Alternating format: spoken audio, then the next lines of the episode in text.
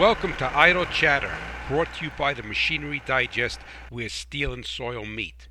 A weekly podcast by a New Jersey farmer to all farmers and ranchers across this great nation.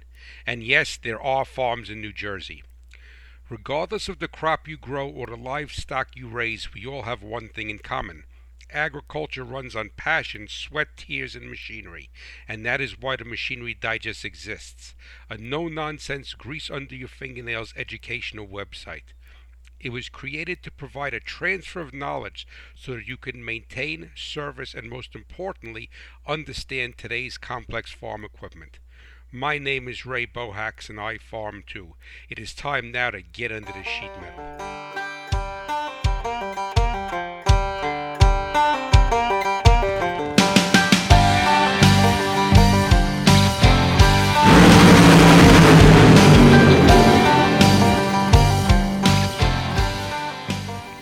Hello, my friends, and thank you so much for listening to Idle Chatter. Ray Bohacks here, as the intro said, the Hot Rod Farmer from the Farm Machinery Digest, and we're coming to you, as always, from Cat Swamp Road in Warren County, New Jersey. Cloudy, overcast, and let me look at the temperature, 42-degree Warren County. So I'm going to do my best to give you an interesting show, and we're going to talk today about carburetors. And as much as things change on the farm, right, there's some things that stay the same, like dealing with the weather, dealing with pests, dealing with the markets, dealing with everything else, equipment breaking down, and carburetors.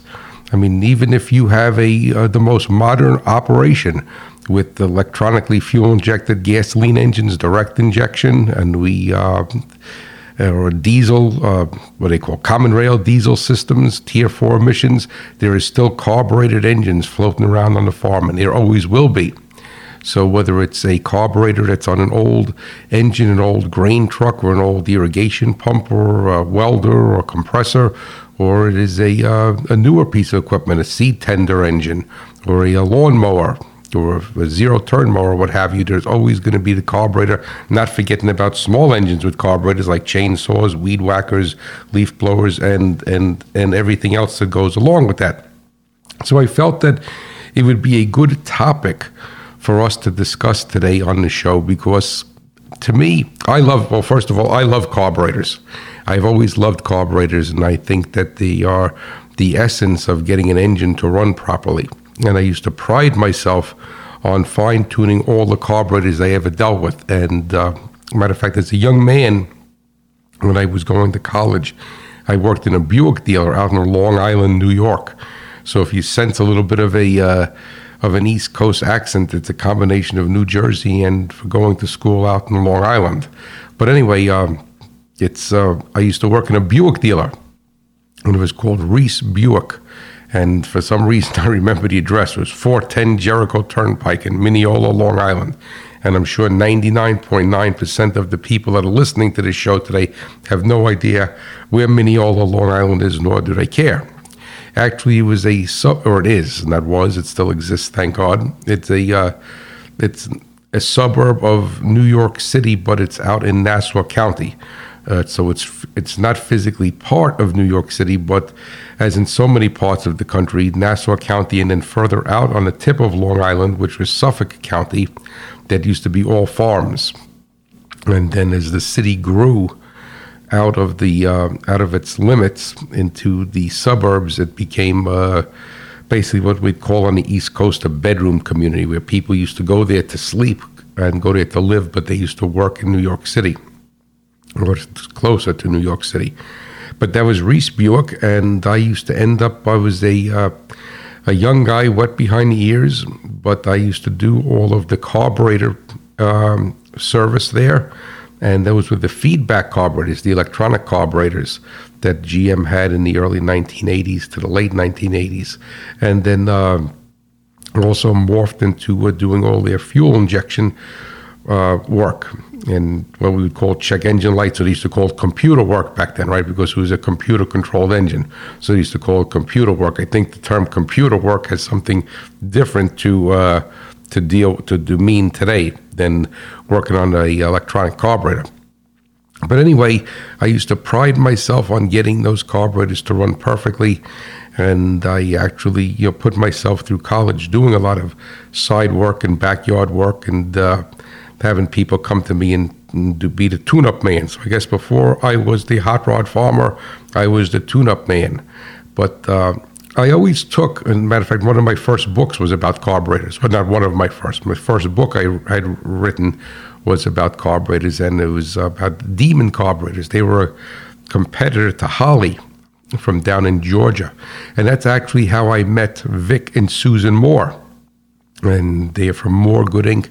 And Sue is the one who does my website, or created my website, FarmMachineryDigest.com. And she's also working on a new website for Ripsaw Records.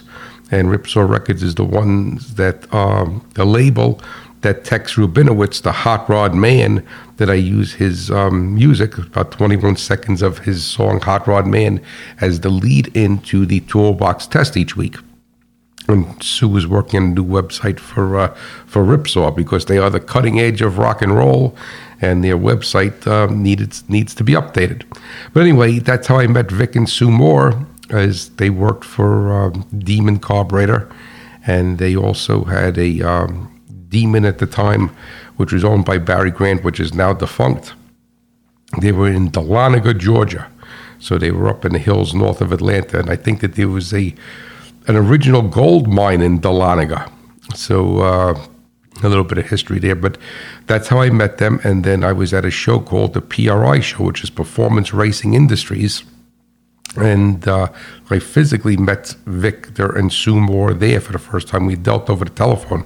And what had happened was that I was doing a nitrous oxide story for Hot Rod magazine. Roe McGoniga was the editor back then, and I asked him, it was typical protocol when you worked with an editor, to ask them if there are any specific companies that he wanted you to represent as far as photography and a story.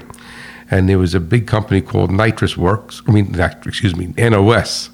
And then there was a startup company, which was part of the Demon Carburetor line, Barry Grant's company, and it was called Nitrous Works.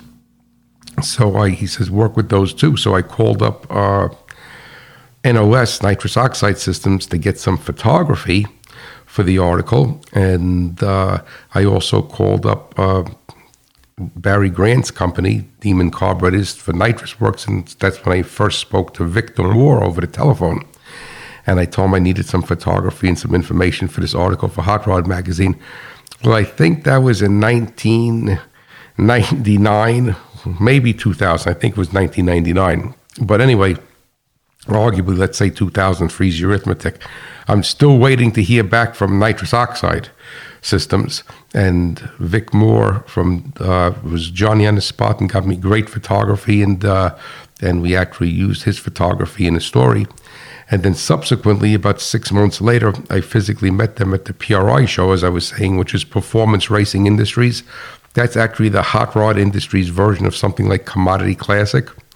It's not a huge, huge show. It's, 10 times bigger than Commodity Classic. But it's if it doesn't have anything to do with making the car faster, the engine, the brakes, the suspension, if it's not functional, it is not at PRI show. Whereas a show called SEMA, Specialty Equipment Marketers Association, has a lot of glitz and visual things for cars. But the Commodity Classic, the PRI show, did not. And then I physically was able to meet Vic and Sue at the trade show there. And then Sue came up to me and asked me if whether I was interested in ever writing a book. And I thought that she meant a novel. So I said, well, maybe one day, but really not. And what she meant is to write a book about carburetors, the Demon Carburetors. So in essence, that's how it all came together, is my first book, which is still being published and printed. And I think it's also available as an ebook. It is about Demon Carburetors. And I really enjoyed doing that because, as I said, I was always a carburetor man, because I think that the carburetor on any engine is like the conductor. It's not a one-to-one association, but it's a lot like the conductor of an orchestra. The conductor of an orchestra, which, believe me, I am not, brings all the instruments together. So it's not noise, but it makes beautiful music, whatever genre of music that you like. And then the carburetor brings all the elements of the engine together to make it run properly and perform properly. And you could have a beautifully built engine, and if the carburetor is misadjusted or not correct, then that engine is not going to, the way it runs is not going to represent the beauty of its internal engineering, and also could offer the user, the end user, a lot of frustration. So I always felt that since I can't play any of the instruments right, I might as well try to be the conductor. And I would pride myself, as I said a number of times already, that I would bring this all together. And the more adjustability a carburetor had, the more that I liked it, because adjustability is a wonderful thing. It allows you to fine-tune and bring things together. So that's what we're going to be talking about today, is we're talking about carburetors. And I could actually do 3 or 4 shows on carburetors, but we're not going to belabor that. And what I will do is give you some idea of how a carburetor works, and then you would need to apply those ideas to the carburetor-specific the specific carburetor at hand. But I also want to give you some basic diagnostic procedures and also some basic adjustment procedures, because most of the time you will find that a carburetor, if it's clean and adjusted properly, will be a great, great, great part of the engine. And all, but it also will be a nightmare if it's just off a little bit. So that is what we're going to discuss. And then we're also going to have our toolbox test question later on. And we're going now into test number 2. So we went through test number 1. And keep in mind that those tests are on the website, FarmMachineryDigest.com, and that they are all there, and they're multiple choice. So I'm actually going to be starting on test number 2 today, and it's going to be question number 1 from test number 2. And then as far as the special delivery segment, which is concerned, I am going to follow up on a letter that I basically told you a little bit about last week from a gentleman up in Canada, from Ontario, and he has a older Ford Power Stroke diesel that he's having problems getting started. So we're going to go over that, and subsequently I did communicate with him between last week and this week, and thankfully he has it going and it's all fixed. So I'm going to do is share that information with you, and because I think that's a great learning tool, and it's somebody else's problems, right? Once they get fixed, they're a great learning tool. And, you know, as I started to say last week, I think I'm going to try to make this a weekly mantra in the show, because I feel that it's so important and it's so necessary for you as my listeners to be able to, I don't want to say drill it into your mind, but to modify your thought process a little bit. And, you know, most times in life, things are just a thought process. It's really not much more than that, but recognizing something and seeing it and then responding to it, not just throwing your shoulders up and saying, oh, yeah, I see that. I see the nail in the tire, but I don't think that's where the air is coming out. So to be ridiculous. But 2 things I do want to say to you, and it'll probably end up being 3 right as my mind goes on instead of 2, is the first thing is that, you know, on any business, it's not what you make, it's what you keep. And I really don't see that mindset as prevalent in agriculture, and I'm sorry, but, you know, I tough love you guys, that I'm not going to tell you what you want to hear, and I tough love you. And I see that, you know, people are focused, and you're focused on everything but that, and it's, they focus on crop prices, they focus on yield, and like I say, you know, success on the farm or the ranch is a 3-legged stool. It's basically, it's agronomy, it's marketing, and it's also your equipment. And I just really want you to remember that and think that. And most of the times when you have, not all the times, but most of the time when you have a premature failure in the shop with a piece of equipment, and that could either cost you a lot of money to fix or cost you very little money to fix, but it could also cost you, or probably will cost you, downtime. And as we all know, that agriculture is very, very sensitive, is a time-sensitive business, and farming is a time-sensitive business. So if we have something, it could be a $10 part, but if it sidelines a piece of equipment that you can't get in the field because of that, then that's really an issue. So how many times a few dollar part, or let's say even a $100 part, has cost you a lot of yield? And, you know, I really need to, you know, I'm going to drill that into you, because I honestly don't see that mindset being where it should be when I talk to people in the agricultural community. So that's the one thing.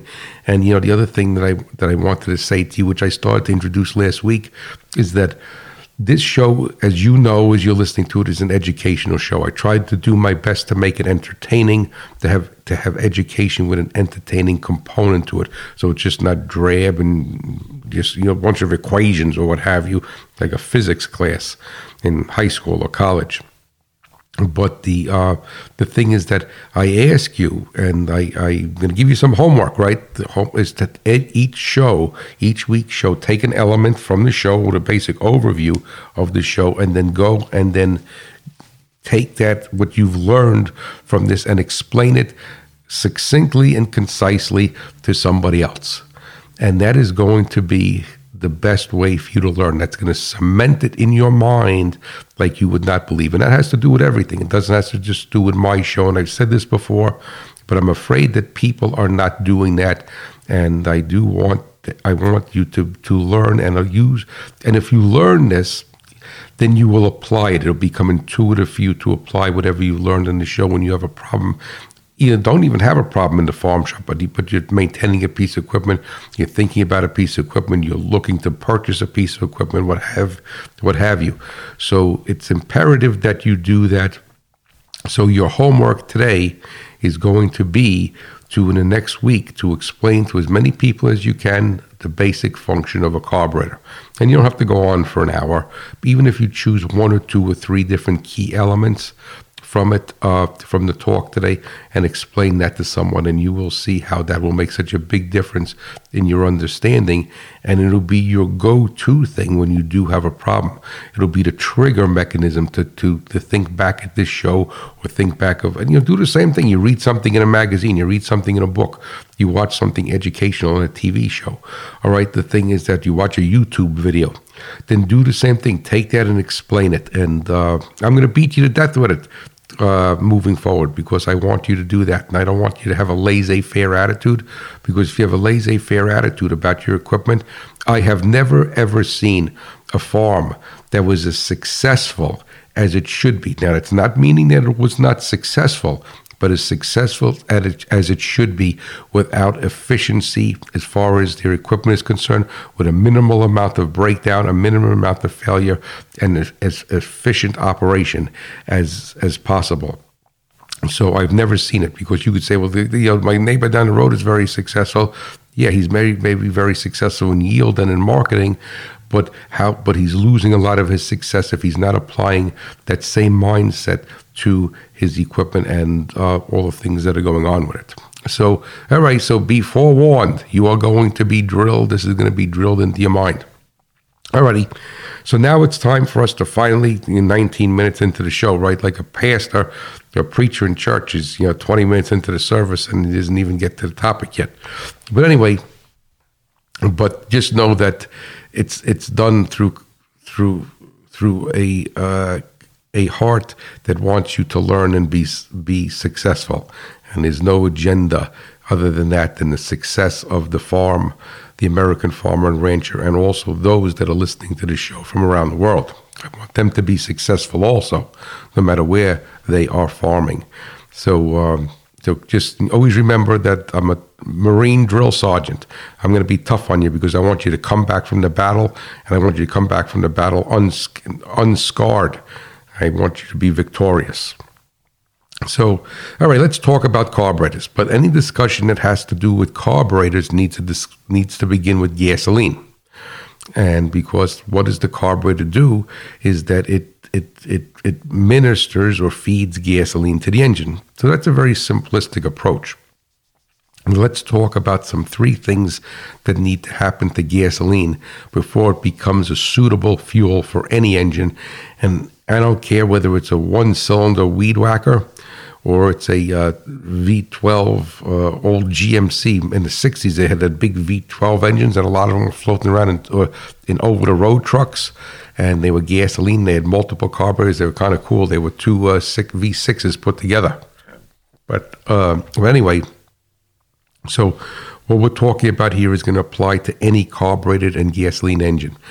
So the three things that need to happen to gasoline, just like the three things that need to happen on a farm, right, to be successful, the three things that need to happen to gasoline for it to become a suitable fuel for combustion is that it needs to be atomized, it needs to be emulsified, and it needs to be vaporized. And so many times I see people, they don't talk about emulsification much, but so many people seem to get atomization and vaporization confused and use those terms incorrectly. They are separate terms, and they're separate things that happen to gasoline. So what does atomized mean? Well, you pump liquid fuel into the tank of an engine, gas tank of an engine, fuel tank, what have you, but the liquid fuel does not burn. So atomization means that you're taking this liquid fuel and you're breaking it down into small particles. So if you think of a spray can, or whether it's hairspray, right? I don't know, does anybody use hairspray anymore? Any women? But hairspray or a can of carburetor cleaner or even a can of Lysol or something. When they fill that can, that aerosol can, it's actually a liquid. You could take that can and you could shake it and you could feel the liquid and hear the liquid moving around. But when it comes out, it's in what's called an atomized form. So it's still liquid. So if you were to take the can of Lysol and you were to spray, let's say, the sink with it, right? It comes out and the sink gets wet. So what atomization is that it's a liquid and it's broken into very, very fine particles. And what we do is we talk about atomization to a certain extent when we are dealing with sprayer tips on an agricultural sprayer, right? And we say we want big droplets, we want small droplets. So what we're doing is we're defining the, I don't want to say the rate of atomization, because that's not proper, but we're defining the effectiveness or the end result of the atomization. So if you wanted something, if you're spraying and you want a large droplet, so let's say you're spraying with a large droplet because you don't want a lot of drift, then what's going to happen is that pintle, or the tip design, I'm using a fuel injection term, pintle, because I think engines, all right? So I think you probably know that by now. But the tip design of that sprayer is going to, they'll say it's a coarse droplet, it's a fine droplet, what have you. So that is the, I'll use the word, the rate of atomization or the size of the droplet. So gasoline needs to be atomized, which means that it is broken into fine or small particles. And it's going to be atomized to a greater extent than the sprayer tip would be on a field sprayer, but that is still atomization. So now the next thing that needs to happen with gasoline is that it needs to be atomized, which is a liquid in fine, small particles, and then it needs to be emulsified. And in the term emulsification, when we're talking about carburetors, means that it needs to be mixed with air. So we have these fine particles that are still in liquid form, and they need to be mixed with air. So there's going to be air and liquid together, because what is an engine run on? An air-fuel ratio. So we need to have the fine particles atomized, emulsified, mixed with air. And those two things, that stages that happen to gasoline happen inside the carburetor. So the carburetor's main job is to atomize the fuel, and it needs, and its other job is, and if they're 50-50, they're just as important, it needs to emulsify the fuel, and it needs to take those smaller particles and mix it with air. And then the third thing that happens to fuel before it's a suitable fuel for combustion, it needs to be vaporized. And this is where people get atomization and vaporization confused. Vaporization means that it changes phase. Phase, changes phase. And it changes from a liquid form to a rarefied, or what we would call a gaseous state. It has nothing to do with gasoline. That's why I often refrain from using the word gaseous state unless I'm doing, let's say, a presentation where I could have a PowerPoint or something up on the board where I could show that. But it's a gaseous state, so it's rarefied. So what happens is that it has to phase change from a liquid to a gas. Not gasoline, a gaseous state, rarefied. a rarefied form. So if you look at it now, and we're going to back up. So the carburet, it takes the liquid fuel, it breaks it into small particles, and then it mixes it with air, and now it needs to undergo a phase change. Now, the job of the carburetor is only to break up the fuel, atomize it, and it needs to emulsify it. It is not responsible for the phase change. And the phase change is going to be controlled by the latent heat of vaporization. I'm going to have to clear my throat. Hello, I'm back. I had my sinuses, as I always tell you, and I feel badly about it because I'm always apologizing for it, but I got a coughing jag, and this button, as I said before, is not as efficient as I'd like it to be as far as the pause button. So I apologize for the break in continuity of my lecture here today. And I will try to do my best not to have my throat give up on me again. So, alrighty, I'm going to stop this again for a second. I'm sorry about this. Hello, it's all right. I'm back now. Hopefully my throat is all right. I apologize for that. And but anyway, so to get back to it is that the phase change occurs through what is called the latent heat of vaporization. And for gasoline to phase change, it needs heat. And the actual phase change of the gasoline consumes the heat that is in the intake manifold. And that is why a carburetor needs a very rich mixture when the engine is cold. That's one of the main reasons why a carburetor has a choke, is because at 60 degrees Fahrenheit, the phase change of gasoline is only 50% effective.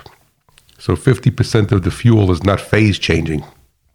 And then as the engine starts to run and build heat, and the temperature comes up in the intake manifold and in the cylinder head itself, then the phase change, the phase change efficacy improves greatly.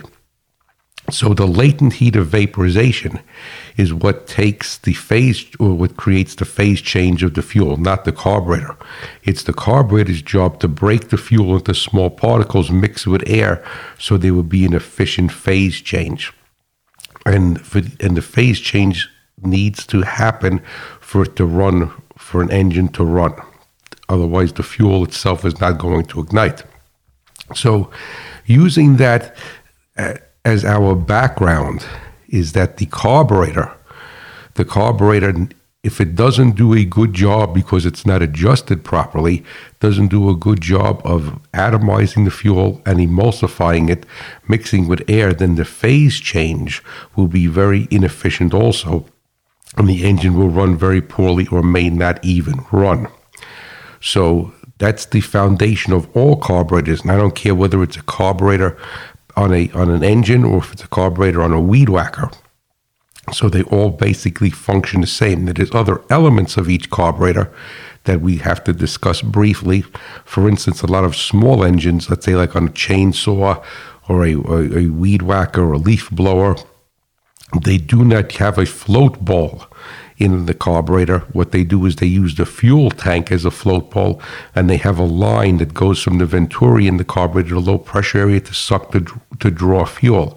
And some of those carburetors are called vacuum jet carburetors, but they still function on the same thing. It's the carburetor's job being to atomize and emulsify the fuel.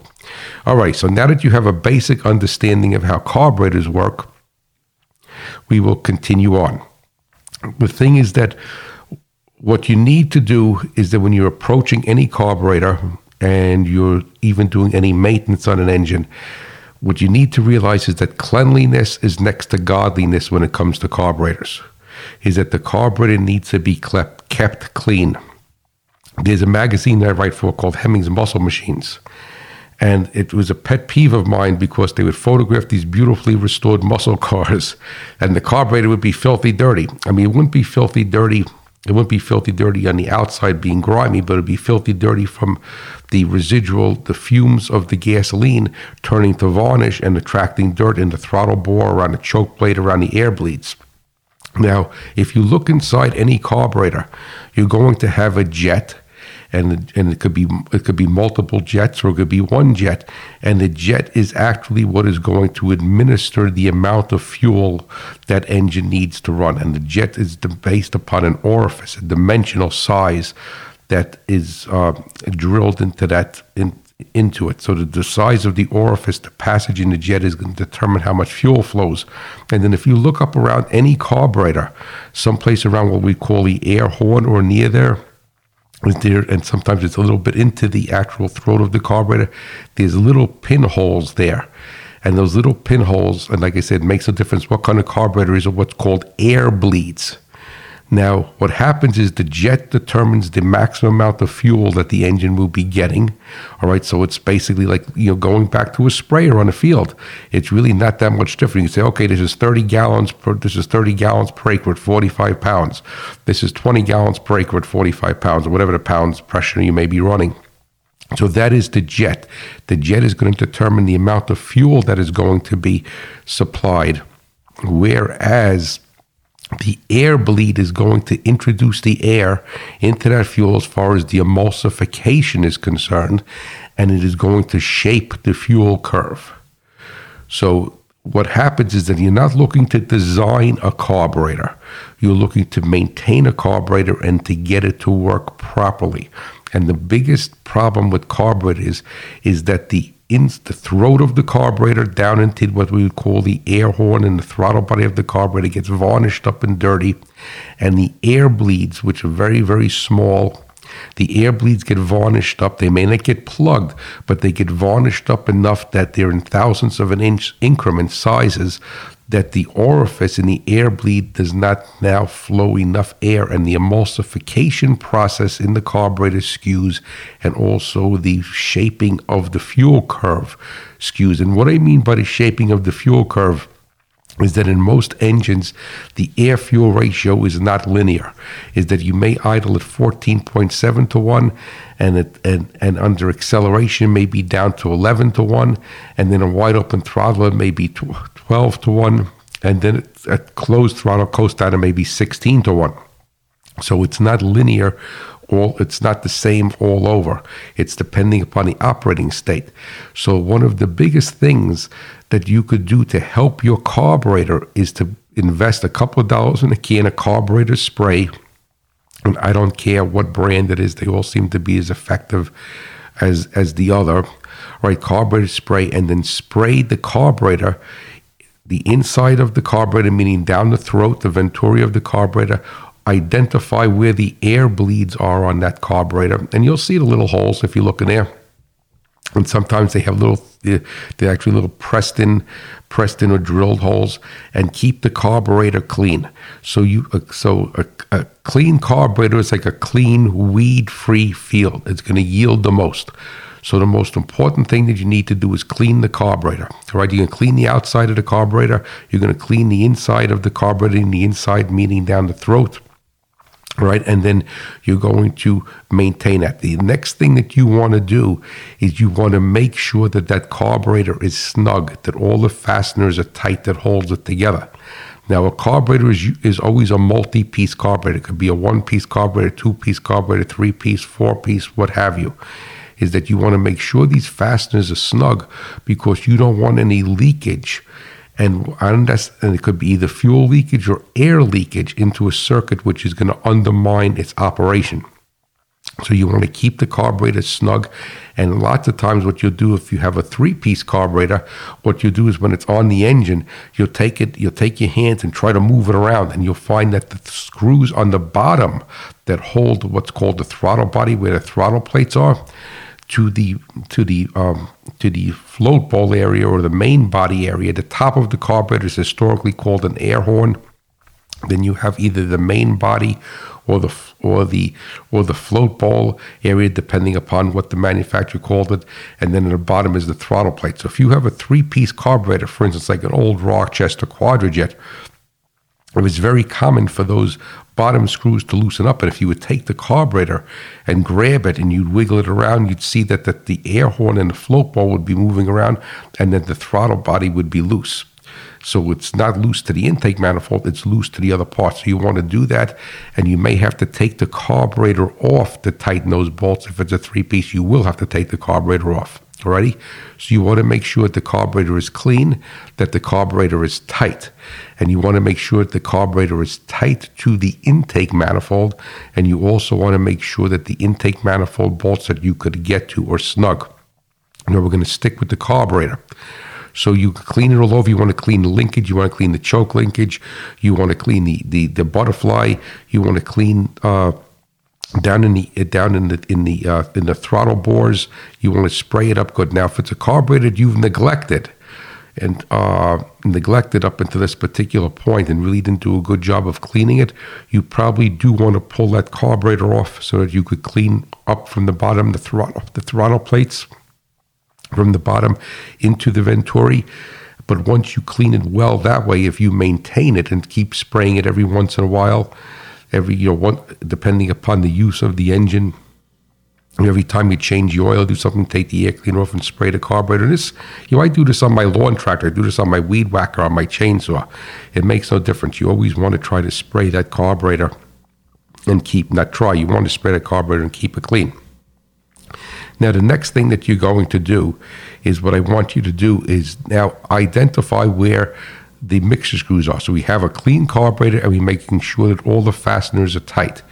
And they need to be snug. You're not going to moose them because the carburetor specifically, if it has a side-hung float bar, which is a la like a Holley type of carburetor, but I don't want it. There's a lot of carburetors that you'll find that have side-hung float balls that are not Holleys, and you may find them on an old farm tractor or what have you.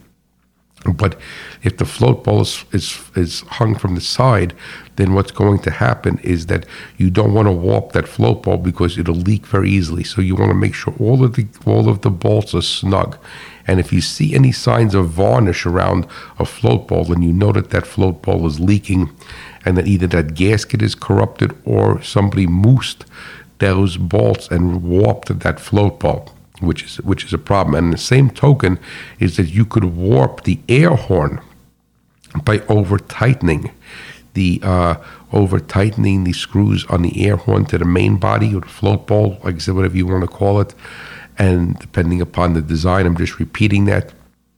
And then if you have a float ball, air horn that is warped slightly, oftentimes the choke plate will bind and that carburetor will be a bear to start cold because it needs the choke to increase the amount of fuel because of the poor vaporization rate. Or the choke may close fine but not want to open up. And then it's causing a very rich fuel condition with the engine warm. And matter of fact, I sadly had that happen back in 2017. I bought a new John Deere lawn tractor for the farm over here with a Briggs & Stratton engine on a nice, great little machine. And it started up fine. I went to go cut the grass with it for the first time, and I opened up the throttle, and the thing is chugging and blowing black smoke and doesn't want to run, and it says, what the heck is going on here? Brand new. And then I closed the throttle, and it would idle okay, but it didn't idle great. It would idle okay, and then what happened, I looked at it, is that I had to, I guess when they built the carburetor, there must have been just enough tolerance in the air horn when they fastened it to the float ball that it was tweaked a little bit and the choke plate was binding. So when I pulled the choke to start it, the choke would open, the choke would close, but when I pushed it open, it wouldn't open all the way, even though the cable appeared like it was opening all the way from the dashboard of the tractor. So all I had to end up doing was loosening up the screws for the float ball slightly, which wasn't too bad to do, thank God. I tweaked it. I'm talking maybe a millimeter, if even that. It just settled into the gasket better, and I stuck them back up, and it's been fine since 2017. So keep that in mind. You don't want to warp that. All right, so clean, tight, and then the next thing I want you to address is the mixture screws. Now, the mixture screw is going to be used. They're called idle mixture screws. And what you have to understand about a carburetor, it's a building block approach. What it does is it adds circuits upon it. So the idle circuit, even though it has the most authority at idle, as you start to tip into the throttle and as you start to put some load and some RPM into this engine, is that the idle circuit does not become fully negated. It's a stair step. It's a building block approach as far as fueling the engine is concerned. So for an engine to have proper throttle response and proper performance, it needs to have a properly adjusted idle circuit. And if it does not have a properly adjusted idle circuit, then what's going to happen is that you will have the foundation will not be there. And it will not only idle poorly, and it depends on how critical you are of your idle quality. As I said, I'm a stickler for idle quality. But you will not have what they call proper tip-in response as you start to open the throttle a little bit more. And then again, if you look at a lot of small carburetors like on a chainsaw, they don't have an intermediate circuit. They don't have a true main metering circuit. They have an idle circuit and they have a high-speed circuit. And there's a mixture screw adjustment for both of those. And most of the time they have what they call limiter caps on them, where they have a plastic cap with a tang on it that you can only turn it so far. And that is supposedly for emissions, but I don't know if we'll get into that today. But what have you is that that's why usually they'll bog a little bit when you give it the throttle, because they don't have a transitional circuit, a main metering circuit into a power enrichment circuit, which is a automotive style carburetor that you would find on a car, truck, or an automotive type of application. Even if it's a car engine, a car or truck engine on an irrigation pump, it'll have more circuits to the carburetor than a chainsaw or a weed whacker would, where they usually have just a low speed and high speed circuit. But it's imperative that you have the idle mixture adjusted properly, and we're going to go into that right now. Very, very simple. So we have a clean and tight carburetor. The next thing that I want you to do is, with the engine off, I want you to take the mixture screws. And it's usually, if it's more than a single cylinder engine, there's usually going to be two mixture screws. And I want you to gently seat them, and I want you to count the number of turns. So you gently seat them. You don't want to moose them, because it's going to be a pintle. It's going to be a needle against the seat. You don't want to warp it. So you gently seat them. You count the turns. So let's say arguably it's 2 3/4 turns to seat it from where the screw is. And that's only going to get you back to the point where you were, so that you knew that the engine ran. That's it. We're not going to go back there and stay there. We're going to just seat it, get you back to where you were. So now you're going to take the mixer screw, gently seat it. And now what I want you to do is take the mixture screw out. Now remember, there's going to be a spring on there, and the spring is on the mixture screw to hold it with tension so it doesn't change from a vibration. Now some mixture screws have a little tang that holds the spring on that doesn't let it fall off. Most of them do not. So you want to be very careful when you unthread that mixture screw to hold the spring with your fingers so you do not lose it. And what you're going to do is you're going to take that mixture screw out with the spring. When you pull it out, hold it up so the spring doesn't fall off, all right? And I want you to take your spray carburetor cleaner, and I want you to spray into that mixture screw passage. And you're going to look down the throttle bore of the carburetor, and you're going to see the carburetor cleaner coming out. Even though you sprayed the carburetor cleaner, it's very possible that you have some varnish built up within that mixer screw passage, which is going to affect the way that fuel is atomized and then emulsified, and then bringing it home again with the phase change for it to run properly. So you're going to spray into that passage until you see, until you see a nice clear spray coming out. All right, you look down into the carburetor and see that now. Okay, whether it's on a lawn, on a lawnmower, or on a big engine, you do the same thing. And then I want you to spray the mixture screw itself and clean it. And I want you to examine it both visually and tactily. I want you to take your finger and run your finger across it. If it looks kind of dirty or not shiny or corroded, I want you to take a very, very, very fine, and I like to keep an old piece of worn-out green Scotch-Brite for this. The green Scotch-Brite, a piece of Scotch-Brite that's seen its better days. You don't want to take any material off that mixture screw, or you don't want to also gouge it. And you're going to take that Scotch-Brite or a very, very, very fine polishing cloth, and you're going to polish that mixer screw, and you're going to spray it again and clean it off. Then you're going to install it, you're going to seat it, then you're going to bring it back to whatever it was, 2 3/4 turns more or less. And then you're going to repeat that on the other side. Right, you're going to repeat that on the other side. And then what will happen is that you will now have a clean passage for that mixture screw to administer the fuel, and the screw and the actual needle of the mixture screw will be clean and it will be polished. And you're going to do that to both sides. And now what you're going to do is you're going to start the engine. It's going to be a little bit bulky to start because there's carburetor cleaner in it in the passages. You're going to rev it up a little bit. You're going to let it idle. And depending upon the application, what you're going to do, if possible, if it's a larger engine, you could hook up a tachometer to it. Then that'll be great. There's also there's tacks that you could buy, little clip-on tacks for one-cylinder engines, which work great. They're not expensive. Alrighty, but if you don't have a tack available, what you're going to do is you're going to let the engine idle, and you're going to adjust the idle speed so it's where it should be, because as you have the idle speed too high, you're going to take authority away from those mixer screws. So if those mixer screws don't change the mixture, it could be not only because the passages are dirty, is because the idle speed is too high and you're starting to steal authority away from them. The carburetor is transitioning from the idle circuit into the main metering circuit. And the thing is that you're very gently and very, very precisely, you're going to turn the one mixture screw in an eighth of a turn. And you're going to give it a chance to stabilize, and you're going to wait.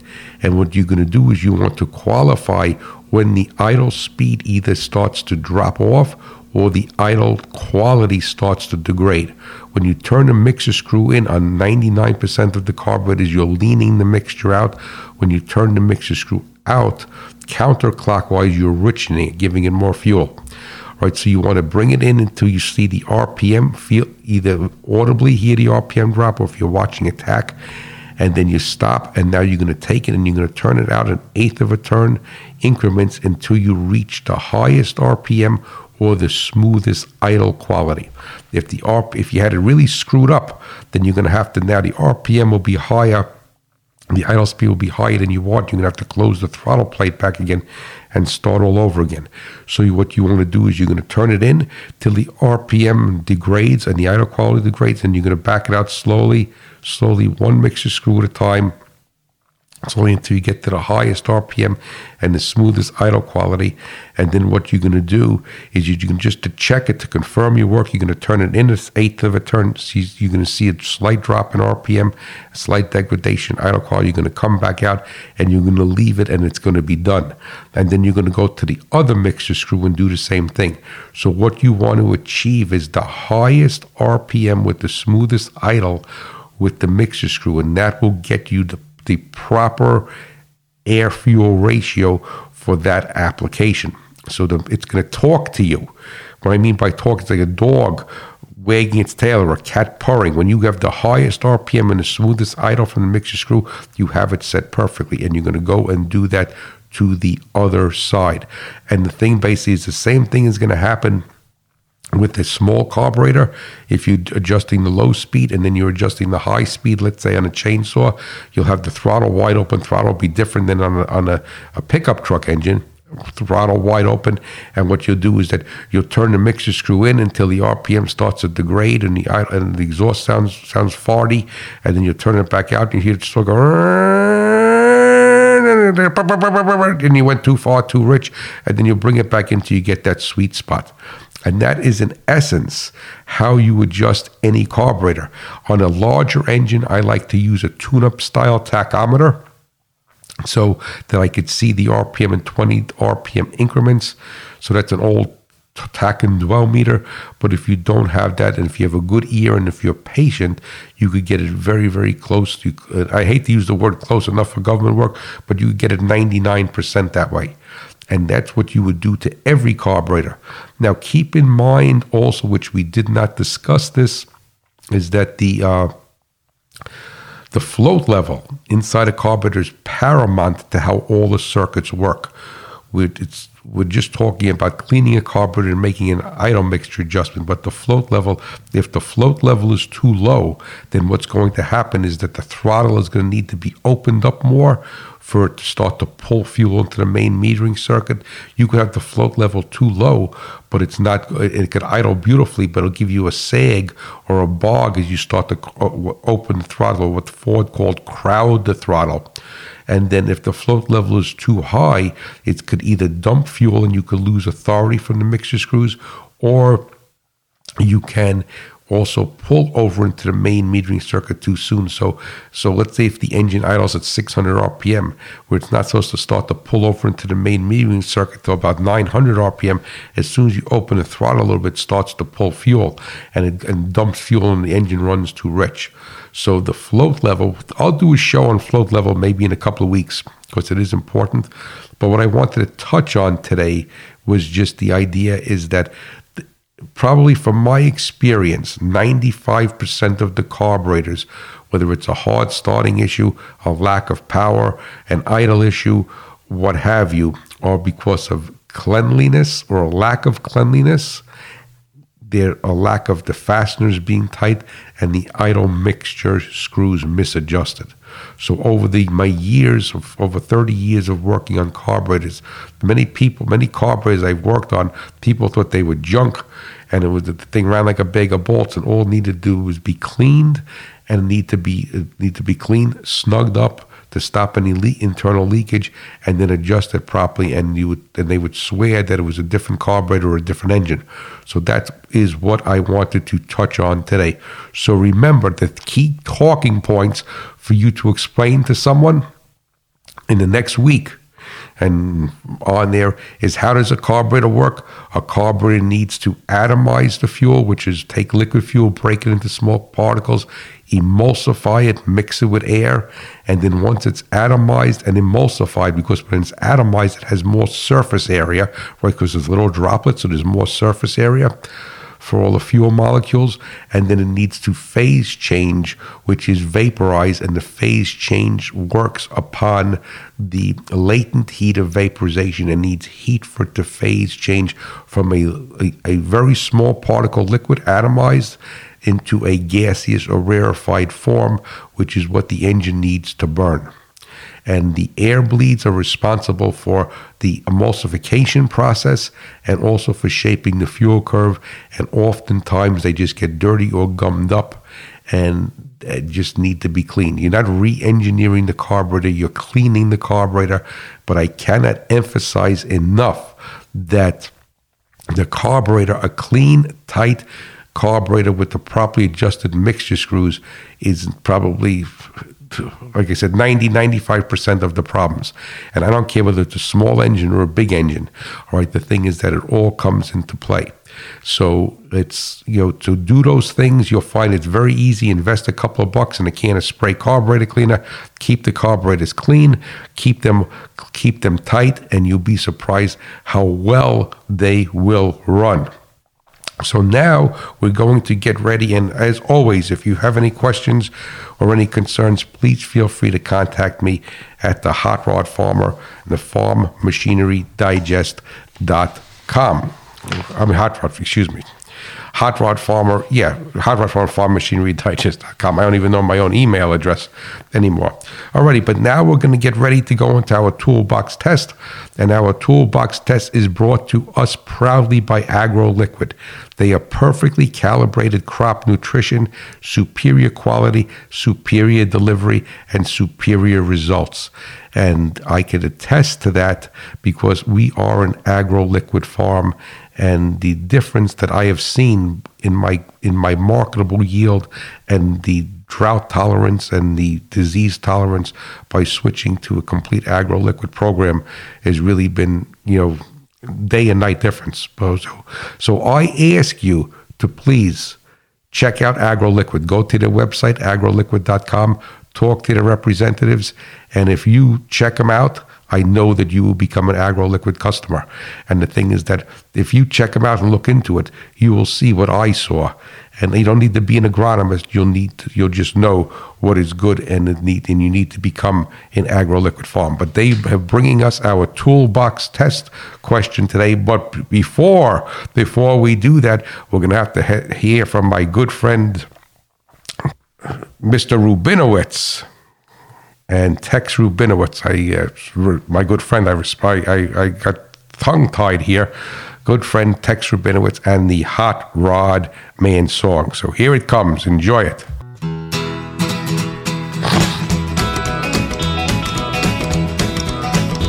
Well, I'm a rolling daddy with a mean machine. It's got to be at motor and it sure is clean. I'm a hot rod man. Yeah, I'm a hot rod man.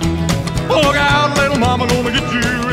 Hey Tex, thank you so much for singing that for us. You know, here it is with this new soundboard. I'm controlling things that I'm not used to controlling. I kind of get myself in a tizzy here. But that is, as I said, Tex Rubinowitz, Hot Rod Man, found on Ripsaw Records, the cutting edge of rock and roll, who soon will have a great new website. And I'll invite you to come there at that particular point. Don't go there now, because it's not up. And then you could check out all of the great rockabilly and other songs that they have on that from the old days. All righty, toolbox test. All right. You are thinking about investing in another self-propelled sprayer for the farm. You do not want to buy a new one since this unit will only be used for foliar feeding and fungicide application. You had a bad experience a few years back when you seriously dinged up and killed some crop due to herbicide residue. You vowed to yourself to eventually get a dedicated sprayer for in-season crop care and nutrition. You found a nice unit a few towns away. The seller said that it worked well until recently when the pressure would not stay steady. He felt it needed a new pump and priced the sprayer accordingly. You agreed with his diagnosis and took the unit home. Upon removal and disassembly of the centrifugal style pump, you noticed the housing was pitted internally and the tip of some of the impeller fins broken off. Confident that you found the issue, you bolt on a new pump and hit the field, only to find that the same pressure problem exists. Perplexed and frustrated, you ask around for some advice, and this is what you receive. Farmer A says the new pump is defective and has the same problem as the one you replaced. Farmer B believes that the gauge is wrong and the old pump was fine. Farmer C says that the old pump ate some dirt from the tank and it must still be in the system. That is why the impeller is damaged and the volute pitted internally. Farmer D is adamant that the original pump was damaged by cavitation and that is why the pressure is jumping around. So just remember, we need to don't remember whether it's A, B, C, or D, who is right, what is wrong with that pump, and why are those problems still there. Alrighty, so we will get to that in a couple of minutes.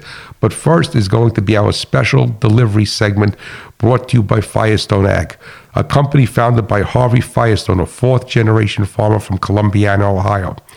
Harvey dreamed of putting rubber tires on farm tractors, and his innovative mindset is the core of Firestone Ag today and lives on with their 23-degree tread bar design, AD2 technology, and now the Firestone of replacement tracks.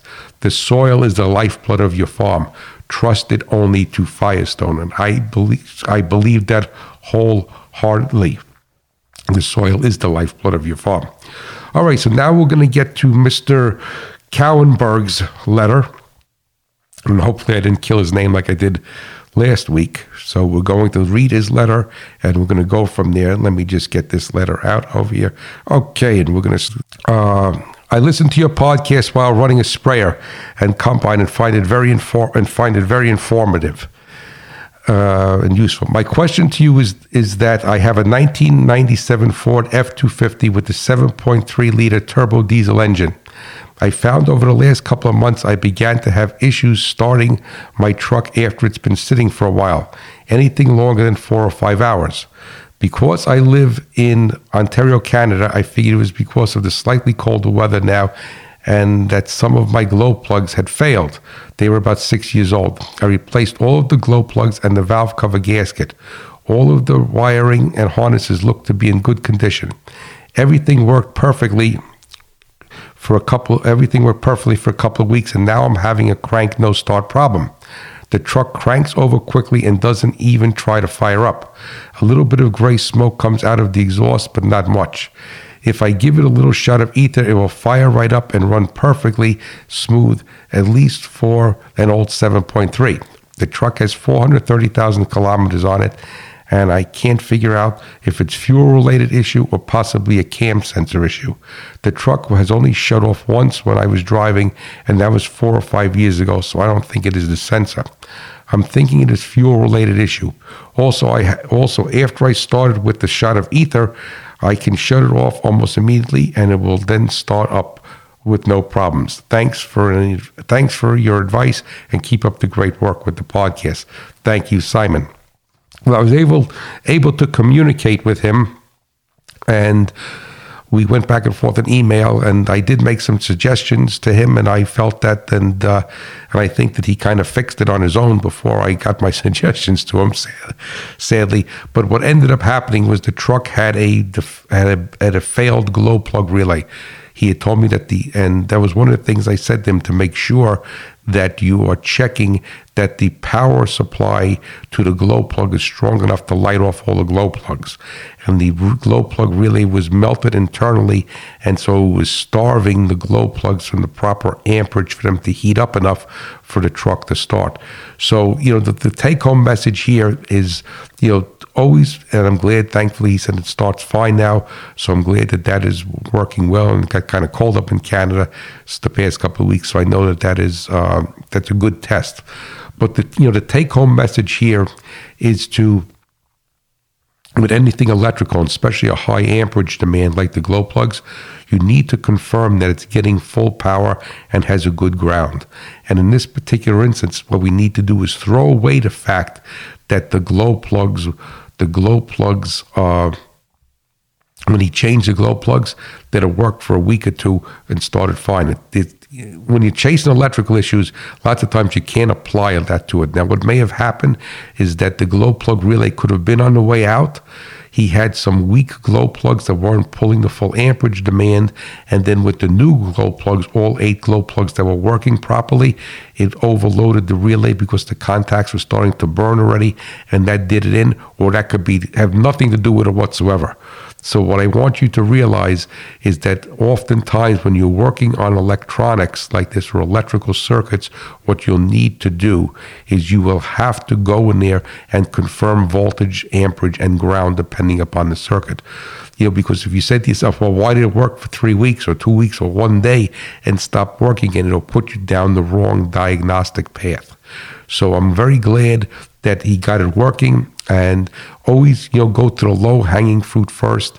I'm sure if he would have checked the resistance of some of those glow plugs, that the original problem was that the glow plugs were starting to burn out and they were not getting hot enough, quick enough, and that is why the truck was hard starting.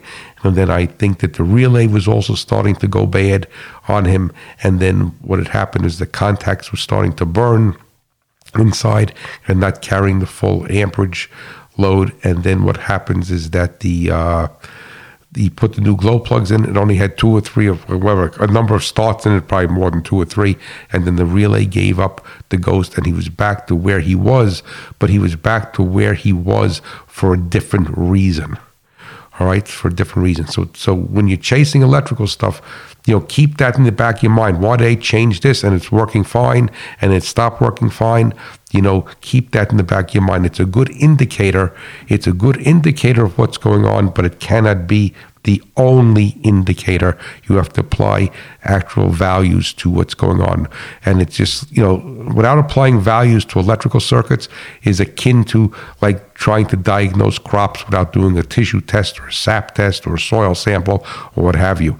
And as I always say, once you see it like that, it's really bad. And there's a number of different, as you all know, the number of different crop nutrition deficiencies that present almost alike, and the same thing happens with electricity. So we need to actually apply things to it. I'm glad that he did apply to it and find that the glow plug relay was failed, Then it was burned internally. Obviously, he took it apart, which is great. That's what I like to do. Find the smoking gun. Don't just plug a new relay in and say it starts great now and go on. I always am a big, big proponent of forensic investigation with failed parts. So listen, I want to thank you so much for listening to the show today. I hope that you enjoyed it. As I always say, is if you have any questions or any issues or concerns, if I could help you in any way, please feel free to contact me at Hot Rod Farmer at FarmMachineryDigest.com. And I want to tell you that the Hot Rod Farmer is pulling for you, the American farmer and rancher, and my beloved, beloved America. You have a blessed week. Take care. Hopefully you listen next week. Thank you.